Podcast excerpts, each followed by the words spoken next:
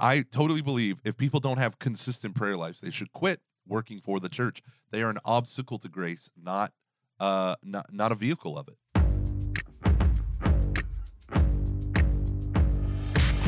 Welcome everyone to Every Knee Shall Bow, your weekly Catholic podcast on evangelization.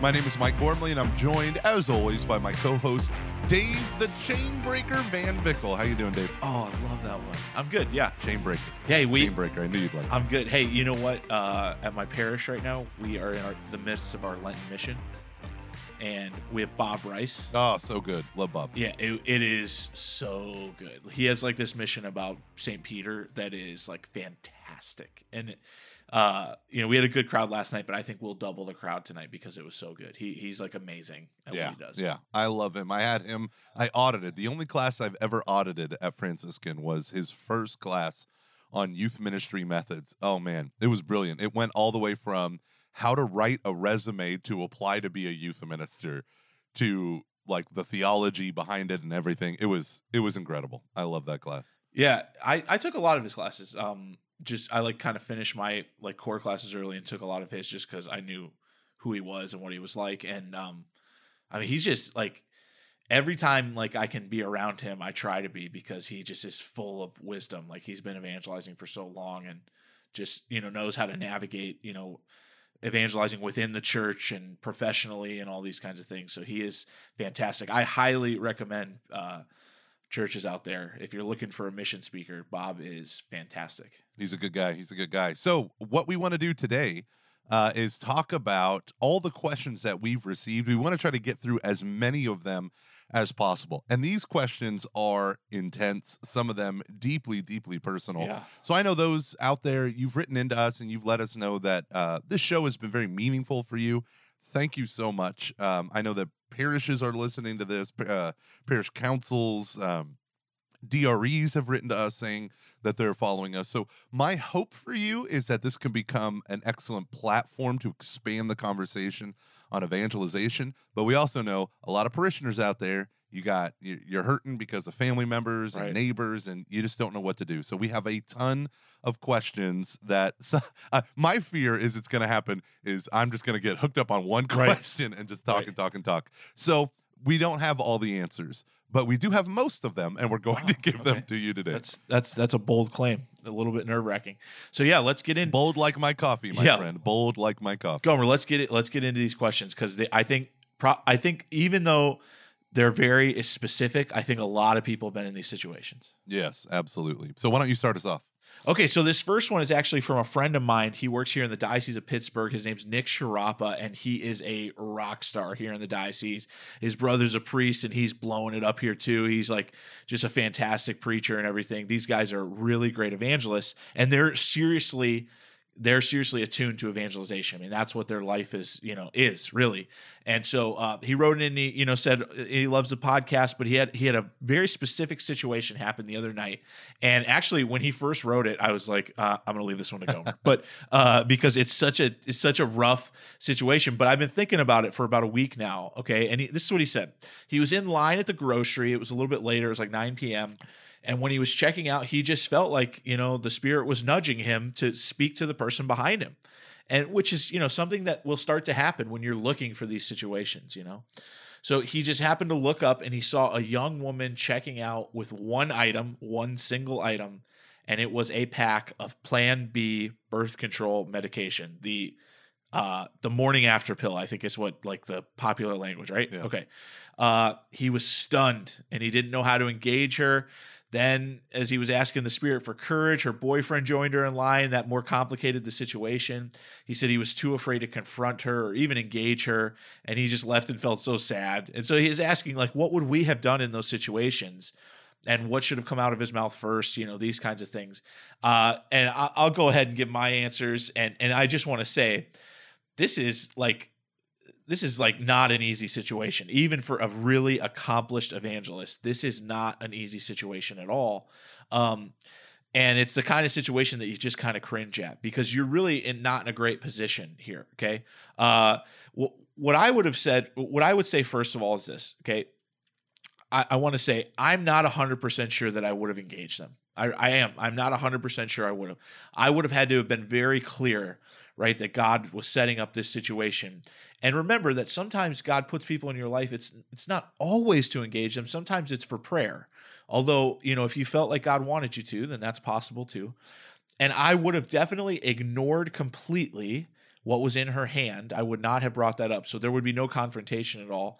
And I might have tried to start a conversation with them about something else and end it with something you know meaningful to them. For instance I, I, might have started a conversation about something else like something mundane. Could be the weather could be anything like that. But i would have ended with you know i just want you to know that if i felt like god was telling me to speak to you and that whatever's going on in your life he's there and he wants to be a part of it. And you know he's calling you to a relationship something like that. Uh, and then i would have left it at that and just prayed prayed prayed prayed prayed. Um, and that's if I would have engaged them. So I, I don't know that there's really a great answer here. I definitely think it would be tough for most people to bring up the fact that they saw what was in her hand and to tell them, you know, uh, to, in in some fruitful way to try and engage them on that conversation. But what, what do you think, Gomer? Uh, I think number one, your first insight is absolutely key. That this is a prompting first and foremost for prayer. Yeah. So I think it would be cool if everyone you just pause the podcast and say a quick prayer for this young woman. Oh and, yeah. And her boyfriend. So let's just do that right now. Yeah, let's pray. Heavenly Father, we ask that you intercede for this woman, that you pour forth the grace and the power of your Holy Spirit into her lives, that you reveal your face and grace to her in these moments, um, that you be with uh, any unborn child that she might actually be carrying. Heavenly Father, we know that uh, our culture has taken young women and churned them up, um, demanding horrible sacrifices of their life and their worth and their dignity. So please, Heavenly Father, with your dignity won for us by the death and resurrection of Jesus Christ, just begin to work in her heart to be open to your mercy. In Jesus' matchless name we pray. Amen. Amen. Um, the other thing I would say is uh, one of the things that when it comes to evangelization that we always have to give caution is you know you Dave you were the one that initiated me into the world of sidewalk pro life yeah. sidewalk counseling right um, I remember the first time I ever even attended a Franciscan event I was in uh, uh, I was a freshman in college I went to the one of the Pittsburgh abortion clinics that was notorious and I remember watching the first time I ever saw a woman walk into the abortion clinic. She was being shoved by her mother and father. She was in tears. She clearly didn't want to go. I fell on my knees sobbing hysterically. I did not have the moral fortitude to do it. So what I mean by this is certain issues, especially like pro-life stuff, get can easily set our nerves on fire, our blood boiling. You know, there are certain political issues that we that might affect us emotionally before they affect us rationally. Um, and so that's why like seeing someone with the morning after pill, plan B, whatever, um, could ignite a conversation that could go poorly very quickly.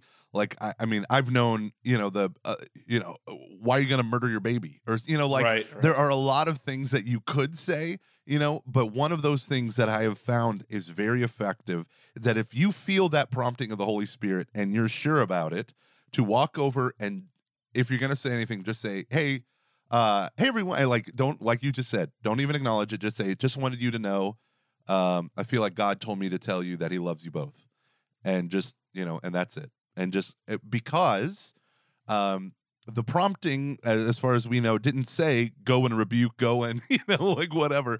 But we do believe in actual grace that God intervenes in our daily lives, right. and so this prompting of the Holy Spirit could have been um, to pray. Well, we know for a fact it was to prayer. But on top of that, I, I would say um, doing something like that, just saying that God loves you could just be the beginning. You're sowing the seed. So, um, uh, the other thing I would caution is I think sometimes we as evangelists become obsessed with outcomes, and this might be a thing that you hear in a refrain as we go through these questions. But some of these outcomes, we we so desire the conversion of our friends and and relatives and neighbors that we feel disappointed when the outcomes haven't happened. The success is in the evangelizing right? It's not necessarily in the conversion. That's up to Jesus. One sows the seed, the other waters. God alone gives the growth. So, uh, yeah. yeah, Nick, keep keep rocking it, man. You're doing a great job, and yeah. uh, would that we would all feel the call to engage people in the line at the grocery. Be a different world. Yeah. Okay. So we got our next question. Uh, someone writing us, Christina from Pittsburgh. I love her question because number one, she tells she says that she finally reviewed it uh, reviewed our show on iTunes. Yay, we love you, Christina. Yes. I love it. She's so great. She's super passionate about her faith and about sharing her faith with her neighbors. And she said that our shows helped ratchet that up. But um, she wants to talk about a couple different reasons why people don't go to church. And uh, she said that some of it is just laziness. Like they'll send their kids to CCD, but they don't go to church. And they say, well, it's just because we're lazy. and she said, I don't know what to say to a stupid answer like that when she says, why don't you go to church? Um, but she said, I guess I should appreciate their honesty. Another neighbor told me if she can't be 100% in, then she doesn't see any value in trying to make church work for their family. Again, an excuse. And it's hard not to say equally dumb things back, like, and I love this line, well, I guess you won't get 100% into heaven one day. Not good evangelizing, right? So her big thing is, uh, she says, I found the better you know someone, it tends to thwart these deeper conversations somehow. You just forget to go there in your time with them. Uh, I cannot emphasize that enough. I, it is so true that, and, and, this is why I think some of us have unevangelized families, even though we ourselves are evangelists, is it is so easy um, to talk about a million other things because we have those connections with them. Um, that it, it, we can forget to actually propose the gospel. Now, I would say that someone who sends their kid to CCD right. and doesn't go to mass themselves they are they are probably quite truly unevangelized. Um, this is the classic case of being sacramentalized without being evangelized. Now we know the sacraments have grace and power given to them, but the capacity placed within them is inert. Like they are not cooperating with the presence of the indwelling Trinity. So, um, when I find this to people, um, the my number one go to thing is, and this is a part of the parish work that I think needs to be present. Right. There needs to be some activity that people can be invited to that doesn't uh, that has a low barrier to entry that um, that doesn't you know it's not going to bash them over the head or whatever but it focuses on the kerygma on preaching the gospel whether it for me at my parish the number one thing that people recommend is go on an ACTS retreat and while the barrier is a little bit high because you got to give up thursday thursday night friday saturday and you come home sunday afternoon um, people do it and people are changed. Not everyone is magically transformed. There's no magic bullet, but um, it, it, it is it is pretty powerful how that can happen. What do you think? Yeah, I I totally agree. I think that uh, what your parish should be doing, and I I'm not sure if she comes to my parish, so I this is funny. So because maybe I'm not the one doing it, but uh, your your parish needs to have an outreach to you know CCD families to you know the different families, and they need to be able to immediately start to you know i always go with like the liar lunatic or lord. And it's like if he's lord here are the consequences to that. And uh you know kind of introducing that to the conversation that like look if he's lord then he's lord. It's not that he's just this great guy. Like he is the lord of our life and we don't just fit him in. We have to you know join him. We have to get into his life. It's not like that right? And so kind of starting to make those uh, you know take those assumptions away that we make about God. But also, um, I would say this that the vast majority of them, even though you don't think this, are are uncomfortable with their relationship with God. Yeah. So so like the, I I would say like the vast majority of them do feel very much like you know that they're that it's not a good situation that they're in because in America there still is like that Christian conscience and so, like, it's a classic thing that a priest, on, like maybe on Christmas or Easter, will say, "Oh, well, it's a good. It's too bad we don't see you guys the rest of the year." And I just want to kind of wring his neck because for so many people who are just there that day, they're literally thinking like, "Oh my gosh, he knows." You know, like they know that I'm not good. Like they already know. You know, and so cooperating with that grace that you know they do feel uncomfortable with their relationship with God can help. But I also think uh, you know, kind of, and Gomer's talked about this before, like, you know, this idea of community. I'm never the community guy, it's usually Gomer, but um, if we live in some kind of intentional community with them, and if you're seriously living the Christian life, they are going to see a difference eventually uh, in the way you raise your kids, in the way you work, in the way you live your life, in the decisions that you make. And in times when they're questioning their decisions, they're going to look to you. Um, so, you know, kind of be open for that. Uh, also, pray, pray, pray, pray, pray. Remember, you're praying for openness. I think laziness is probably one of the hardest things on earth to deal with, um, and it's getting worse and worse.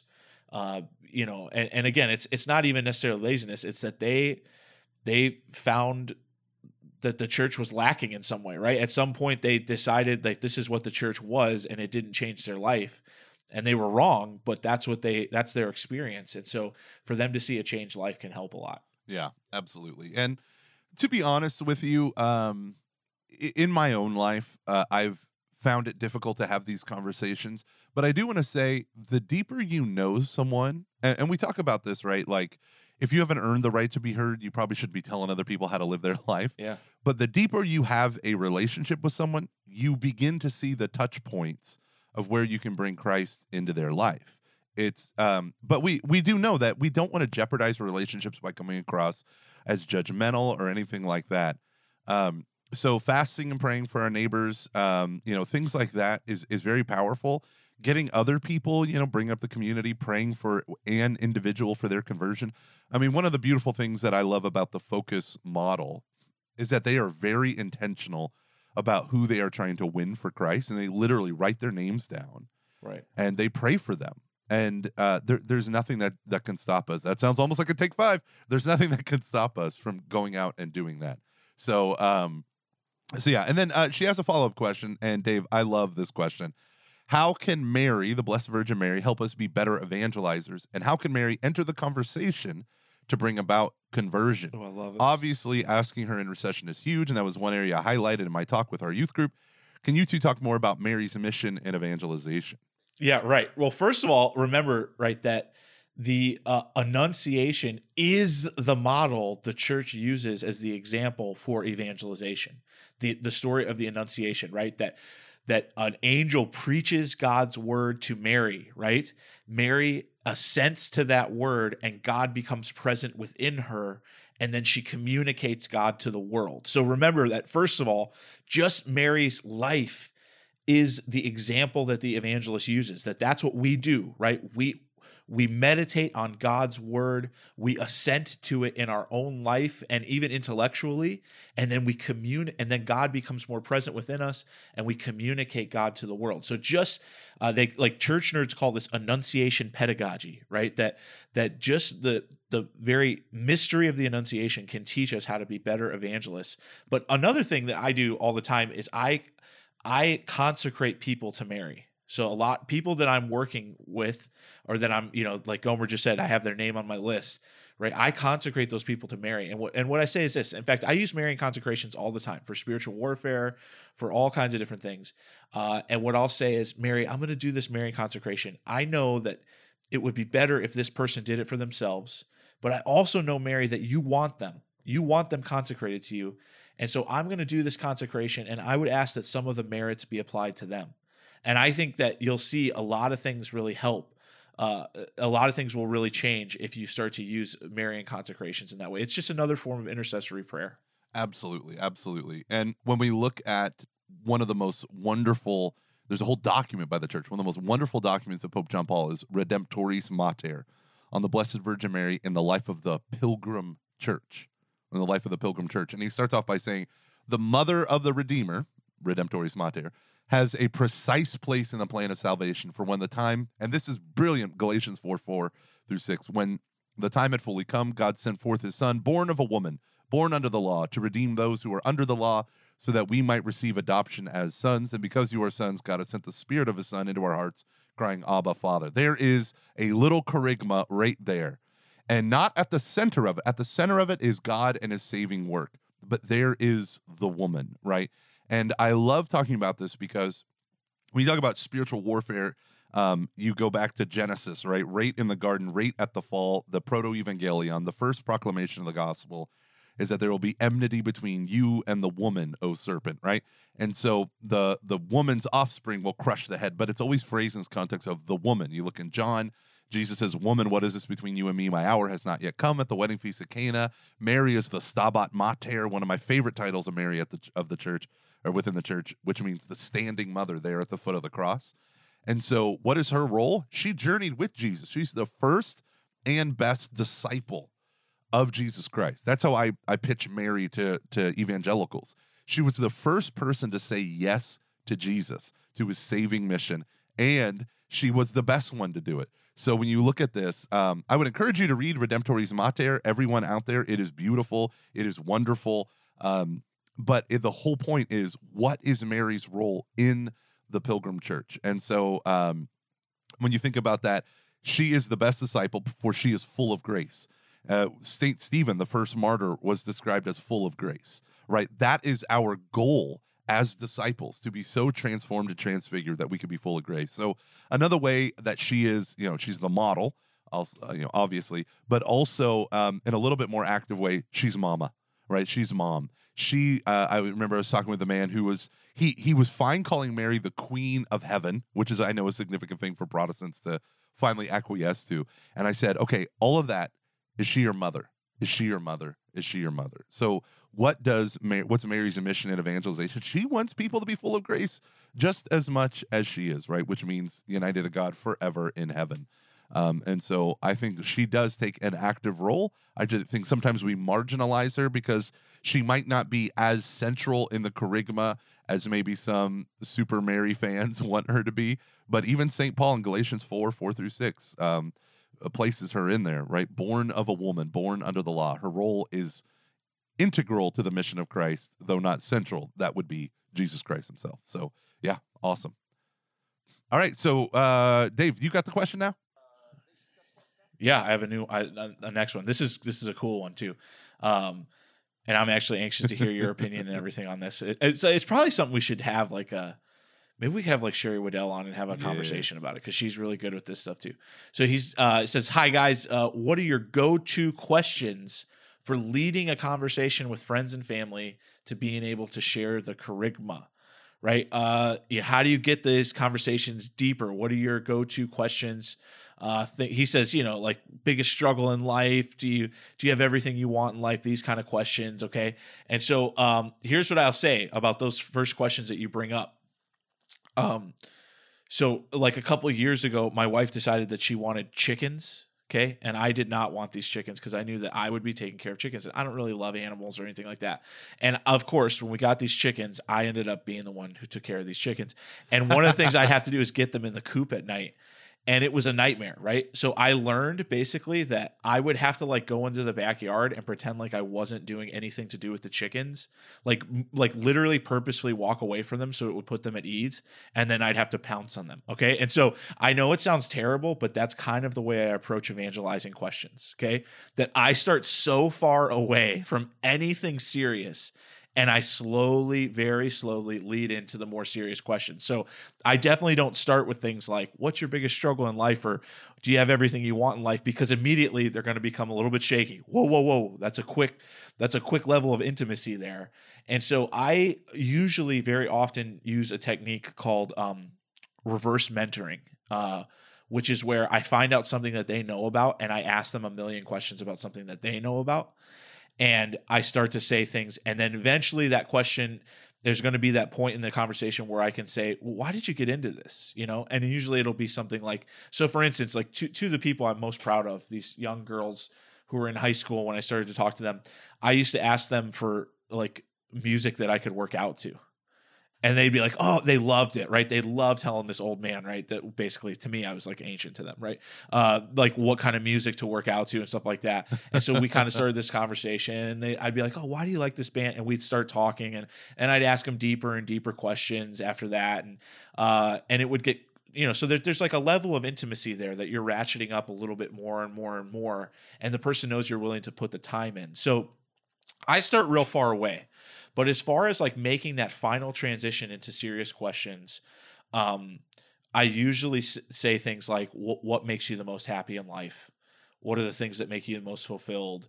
What what did you want to be when you were a kid, and why is it different than what you're doing right now? Those kinds of things um, to really try and start to get to what is life about, and then um, usually there's a difference between what they thought life would be and what it is now, and that's where you can really get to the heart of things. Um, all right. So, next question we have is from Emily. Uh, Emily talks about her family, her extended family, is practicing to various degrees, mostly cafeteria Catholics. Um, and she's struggling with some stuff.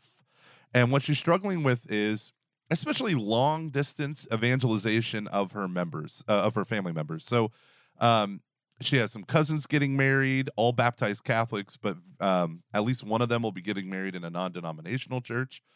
Um, so here's a couple highlights. I've asked several priests how to handle attendance to weddings of lapsed Catholics getting married outside the church without a dispensation.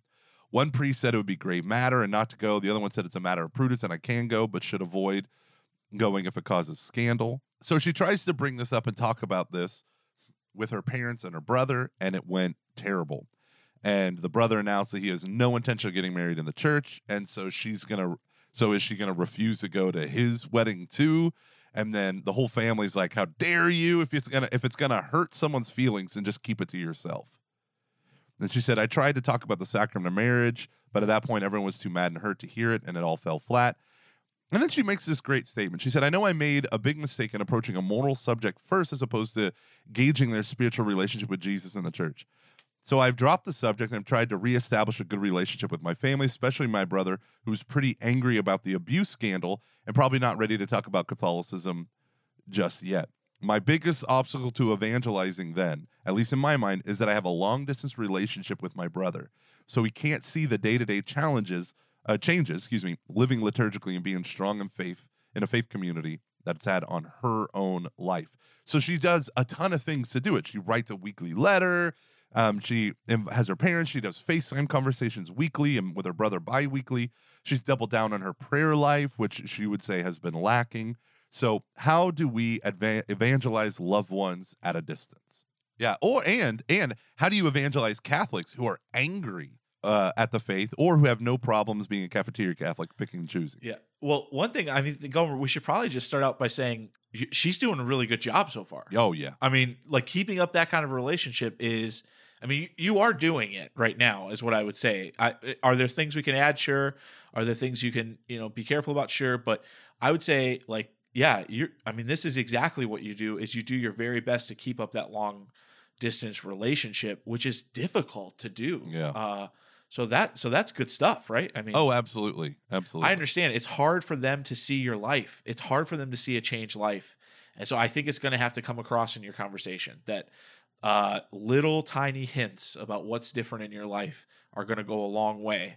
Um, and again, a lot of this is going to be waiting for the right opening when they start asking questions. Don't you think, Gomer? Oh, absolutely. The other thing to realize is again with the outcomes, you are evangelizing Okay, you are evangelizing. Don't be frustrated. We're all frustrated because it's family, but don't be so frustrated that um, that that bleeds into your work. You're doing good work. Right. Um, so don't get obsessed with outcomes. Right. You know, you sow the seed, another will water, God alone gives the growth. And that's what I want to point out. I would start praying that someone locally can begin to intervene. So uh, be asking God that He sends people around them into their lives that can speak to this. Um, another thing that I want to talk about is just real quick: is it is it uh, there's some confusion with the priest? Is it a grave matter? Uh, is it intrinsically evil? It's not intrinsically evil to attend a invalid wedding of a Catholic who's a lapsed Catholic. You know, it could cause scandal. So the second priest is actually correct. It is a matter of prudence. There's nothing in the Code of Canon Law. People are shocked to find that out. There's nothing in the Code of Canon Law about whether a Catholic can attend uh, an invalid marriage or whatever. Know that your presence might cause scandal. Oh, here's this big Catholic, and here they are at a non, you know, whatever. But um, at the same time, at the same time, um, I would encourage you to keep doing what you're doing. Right. The other thing would be when it comes to evangelizing people is figure out what they love and if it's good, rally around that. I tell people all the time one of the most natural ways to evangelize is do what you love like a hobby and just make sure you, you're inviting non-believers you you you invest in their lives this is the part where investing in and because of the like the touchiness of the subject investing in their life might look different than just talking about church all the time because if you're the person who talks about church all the time they'll dismiss you as being a one-dimensional flat person who has no life other than this weird cult you belong to, basically. Right. So I, w- I would like if they're into woodworking, you know, say, hey, I got this wonderful book, Good Clean Fun by Nick Offerman. I thought you'd like it. I heard it was really funny, or whatever. I just read that book and it's awesome. Um, you know, whatever it might be, like there are great things that we can do to rally around people, right? To figure out where they itch, right? That is a great way to evangelize, not yeah. just keeping it not just keeping the conversation about the church, especially in this time where there's so much scandal that the church is literally pushing people away um, by the poor example of her hierarchy. You, we lay people, and you know, faithful, obviously faithful clergy, but lay people devoutly living in the midst of scandal, I think is going to kindle people coming back. Awesome. So we have one more, one more that we're going to go through here, and this one's real interesting. It's getting into a topic that we have not yet kind of gotten into yet and uh, what we w- we do want to get into this and that is about charisms okay? So we had a, a, a, person write in and they said they recently started listening to the podcast and she kind of gives a little bit of a history. She's bounced all around right? She's been catholic she's been pagan. She's uh, engaged in a lot of different pagan practices. She was a calvinist for a while um, different things like that okay? And now you know she's just basically discerning like what is god's call on her life and she has discerned that she has a gift of discernment, right? A charism of discernment. Now, for those of you listening out there, we'll do a show on charisms, but just a brief definition is that a charism is a free gift given by God for the building up of the church and the building up of the community, okay? And so, uh, you know, in scripture, he lists different charisms, but uh, a lot of things can be a charism. You could have a charism for hospitality, a charism for teaching, a charism for you, you know, many different things. And what it means is that God is kind of working through you in a special way, okay? And so um, I can be hospitable, but I don't think I have a charism for hospitality. Whereas someone who has a charism for hospitality, people feel just the love of God being communicated through that charism. And so what this woman's saying is that she feels that she has a charism for discernment and that she's actually called uh, to engage in some kind of spiritual warfare because of that gift of discernment, okay? Uh, and so I would say there's a few things I, I have to I have to say about this, and then we'll get Gomer's take on it. Number one, a gift of discernment is is pretty rare. Okay, uh, all all Christians have some discernment. Okay, they they have also all Christians have some kind of discernment, but a charism of discernment that's really spot on is very rare. And in fact, I, I I'm pretty sure I've only ever met one person in my life that I thought really had it. Uh, and what it means is this: that it, they're discerning between the work of the Holy Spirit, the work of uh, uh, like the imagination and the work of evil spirits. Like you can kind of discern that what is what is going on here, and it kind of manifests in many different ways. Um, so I would say it, it, it might not be rare, but it's rare that people would actually be able to you know use this gift and and engage it and and know you know how to use it prudently. Um, so my first caution to you is this: discernment is almost always for prayer. Discernment is almost always for prayer. So, for instance, it's a common for me because of the work that I'm into. It's common for me to receive a phone call where someone says, You know, last night I was being prayed over by someone who has a gift of discernment, and they said that I had an evil spirit, and I can't sleep, and I feel so awful about it, and I don't know what to do. Can you help me at all? Well, discernment, even if you did discern something like that, it would not be prudent to necessarily share that in every situation, right? You wouldn't just go around telling people that because number one, it's pretty difficult to be that sure in your discernment. And number two, you don't know what this person's life is like, that you could be really, you know, freaking them out in a serious way. So, my encouragement to you is first, if you have the gift of discernment, what you want to do is double down on holiness, right? Become a saint. Become a saint. Saints use the charisms very, very, very well. And uh, God works through them, eh, through these charisms, in a very prudent and great way. Uh, and also to just be careful about what you share with people, right? This is for prayer, really. So if God reveals something to you about someone or some situation, usually what he's saying is, I'd like you to pray for this in a special way, in a very targeted way. Uh, the other thing I would say is uh, the charism, you know, testing of a charism is ultimately left up to your local ordinary. So this uh, woman is real excited. She wants to engage in spiritual warfare, maybe even assist, you know, some people who uh, do it for the church. And sometimes charisms can cooperate with the hierarchy of the church, uh, but that should be affirmed. You know, that gift should be affirmed by your local ordinary, by your local bishop, which is difficult for that to happen. But God makes a way when He wants it to happen. So I think it's just, um, it's a great thing that you've discerned this new charism, and I believe in them fully, and I've seen them work, and I've seen how God works through them in every every this that and which way. Uh, but you want to proceed, you know, just the way we always proceed, and that is through holiness. Uh, you know, I am a noob when it comes to a lot of these things. I mean, you attend exorcisms for Right. crying out loud. The only exorcisms I ever attend is the scrutiny rites during Lent. Um, however, however, I will say that um, one of the dangers of our Catholic faith and really diving into it is this thing where we overly spiritualize stuff Right. or our aspirations, we convince ourselves of our aspirations, our reality.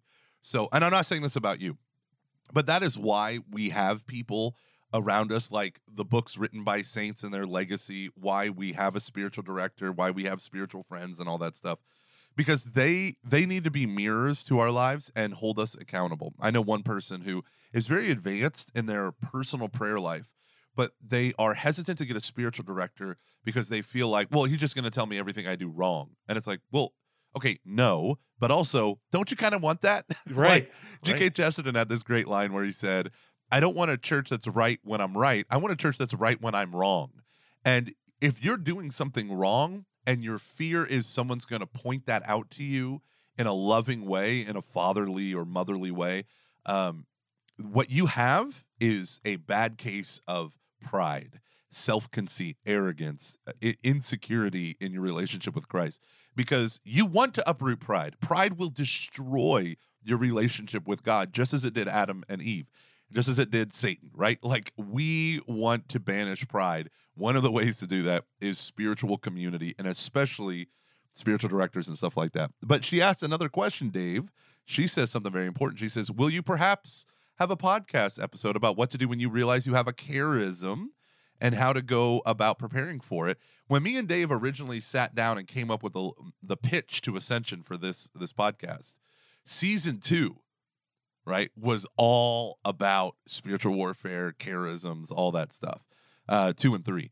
Um, and so living out from this place of realizing that there is a spiritual battle and we do have to be prepared for it, I think is is very important. That's why we emphasize prayer so much. We emphasize prayer so much. And I totally believe if people don't have consistent prayer lives, they should quit working for the church. They are an obstacle to grace, not uh not not a vehicle of it. Um, so thank you so much for writing in. All of you, uh, we keep getting emails from y'all, and so sometimes we don't immediately respond because we want to save them for an episode. So me and Dave are going to go back and say, "Hey, thank you so much for writing in. We tried our best to answer your question on the upcoming episode. Right. I want to invite you to head on to iTunes, go to Every Knee Shall Bow, and write a review if you think we deserve five stars, so that other people can find the show and that we can beat Joel Osteen yet again, the constant number one winner. We're coming for you, Coming. Joel. We're coming for you, Joel. Look over your shoulder. It's my face. um, so yes, and we are also within the show notes. Many of you don't know this, but we have show notes that um, the producers of our show uh, they do such a great job. They take snippets They're of the show. They do all sorts of stuff. I'm going to include two links: one to Redemptoris Mater and uh, to a blog called Canon Law Made Easy. And the question is, can I attend the marriage of a Catholic outside the church? Shoot us an email to eksb at ascensionpress.com and maybe you'll find your question in one of our upcoming shows. We are starting with our take five. So, Dave, let's begin. All right, cool. I want you to take some time this week and reflect on some questions that come up or situations that could come up that you know you're not ready to respond to in evangelization. So we had this awesome email uh, from Nick this week who said, you know, that he saw this woman in line. She had that Plan B medication. He just did not know what to do. All of us have those things. And uh, to become a more well rounded evangelist, we should start thinking about those situations. What would we do in those situations? So I want you to just make a maybe just make a list and start to try and wrestle through this stuff. Maybe do a little research, maybe talk to some friends who are evangelists. What would they do? Just kind of go through the scenarios and just try to become a more well rounded evangelist by conquering those situations that you've been hoping won't come up. Uh, number two, we had an amazing series of interviews with Jeff Cavins. You heard our show last week, and then he recorded us immediately following for his show called Meet My Friends on the Jeff Cavins Show, which is going to come out in a few weeks. And after we turned off our recorders, we just started just talking in general about evangelization. And Jeff said something that I wish was captured. He said one of the things that he does, he he's spent divides up his reading time in thirds. One's about like a theological topic, One's about spiritual growth and development or whatever. And then the other one is about some topic that is important in our culture that he needs to be conversant in, that he needs to have It some. was amazing. yeah.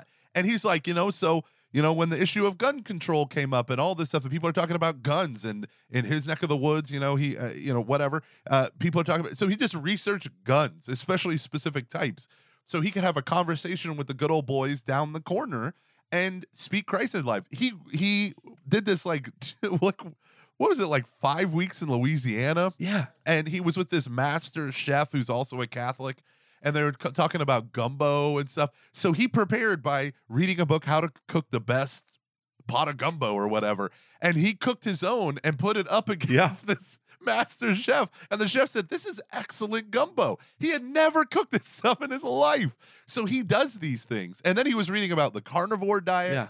and he begins to have a conversation with a woman at this gumbo event who is the one that's like in charge of the USDA um, Angus beef certification process. And she had never heard of the diet. And so now he's having a conversation with her and he's like, it starts off with this. And then I, and she's, you know, I like tell her that I'm a writer and then I'll send her my books. And guess what? You know, like, so Jeff does this in a very Jeff way because he is an author of Catholic books. How beautiful, though, is that, that he so cares about people that he invests his own time in hitting these topics. So here is my Jeff Cavins inspired advice study a hot topic so that you can speak to it with some authority. You're not going to be a master, you didn't go to grad school for this. Right. So that you can earn a place to evangelize in people's life. If you want to know what topics to study, I would recommend you do this. If you have Google or YouTube account, sign out of all of that and then go back to YouTube when you're not signed into anything, maybe clear your browser cookies or whatever, and let the YouTube engine tell you what's trending and popular. Right? Because if if if you let the algorithm, if like if you have a Gmail account, it knows what YouTube videos you search and it'll custom tailor your homepage. But just see like what's popular. Go on Twitter and see what's trending. Although Twitter is a scary and sad place. You can go to these social media things and see what is popular, what's a hot topic. Yeah, that's awesome. That's so awesome. Number three, you know, we always want to engage in intercessory prayer. And we had a, an email this week about, you know, one of the things about attending weddings, you know, that are outside of the church. And so uh, for our intercessory prayer campaign this week, I want you to, everybody has someone in their life that's been married outside the church, right? Everybody. We all know some family member or friend. And I want you to just do a, an intercessory prayer campaign this week for them, just praying that God would work to bring them back into you know full communion with the church like that and uh, to really just you know pray for them intentionally because of this one thing that you know about them uh, in a special way Oh, absolutely, absolutely. So number four, uh, neighborhood rosary walk with your family or friends. Pray, pray, pray, pray, pray, pray for your neighborhood. We want to create. I hate this phrase, but it's very applicable. Sacred spaces, and one of those sacred spaces should be your neighborhood, right? Let's sanctify our neighborhoods. Walk the sidewalks, walk the roads, and pray the rosary. You don't have to stop at everyone's house and you don't got to be showy, right? We're just calling down the mercy of Christ, letting Mary lead the way in evangelization. So pray the rosary. You can invite your family to do it with you. You can have friends, you know, do it with you, or you can just do it by yourself in the morning for your neighbors. great. And number five as gomer said we're going to have like a, almost a whole season on charisms hopefully you know in the future. And um you know we're anxious to talk about that but you can start thinking about this idea of how do i contribute to the building up of the kingdom of heaven here on earth right? Uh, how, how do i contribute to that? Uh, and that you know could be in many different ways. Like i want you to just start to think about one talent gift charism one skill you have that you could put at the service of the church at the service of evangelization and really start to think about that how that could play a role in the church people approach me all the time and say look, I'm really passionate about this and my life has been changed and I want to help other people. Here's my only talent. What could I do? And I have a hard job to try and figure out, okay, how can we put that at the service of the kingdom? Uh, but that's what I want you to do is just really discern one gift, talent, charism. Could be anything. It could be a good baker. You could be a good listener. You could be a good baby rocker. It doesn't matter what it is. Do something. Uh, start to think about that one thing that you know you're really good at that you could contribute to uh, evangelization. Absolutely. All right, ladies and gentlemen, that's our take fives for the week. This has been Every Knee Shall Bow, your weekly Catholic podcast on evangelization. Thank you all for joining us. Let the questions come in. Email us at EKSB at ascensionpress.com and maybe your question can be featured here on the show. Good deal. Uh, so, my name is Mike Gormley. I'm joined once again by Dave Chainbreaker Van Vickle. Thank you all for being with us. God bless. God bless you all.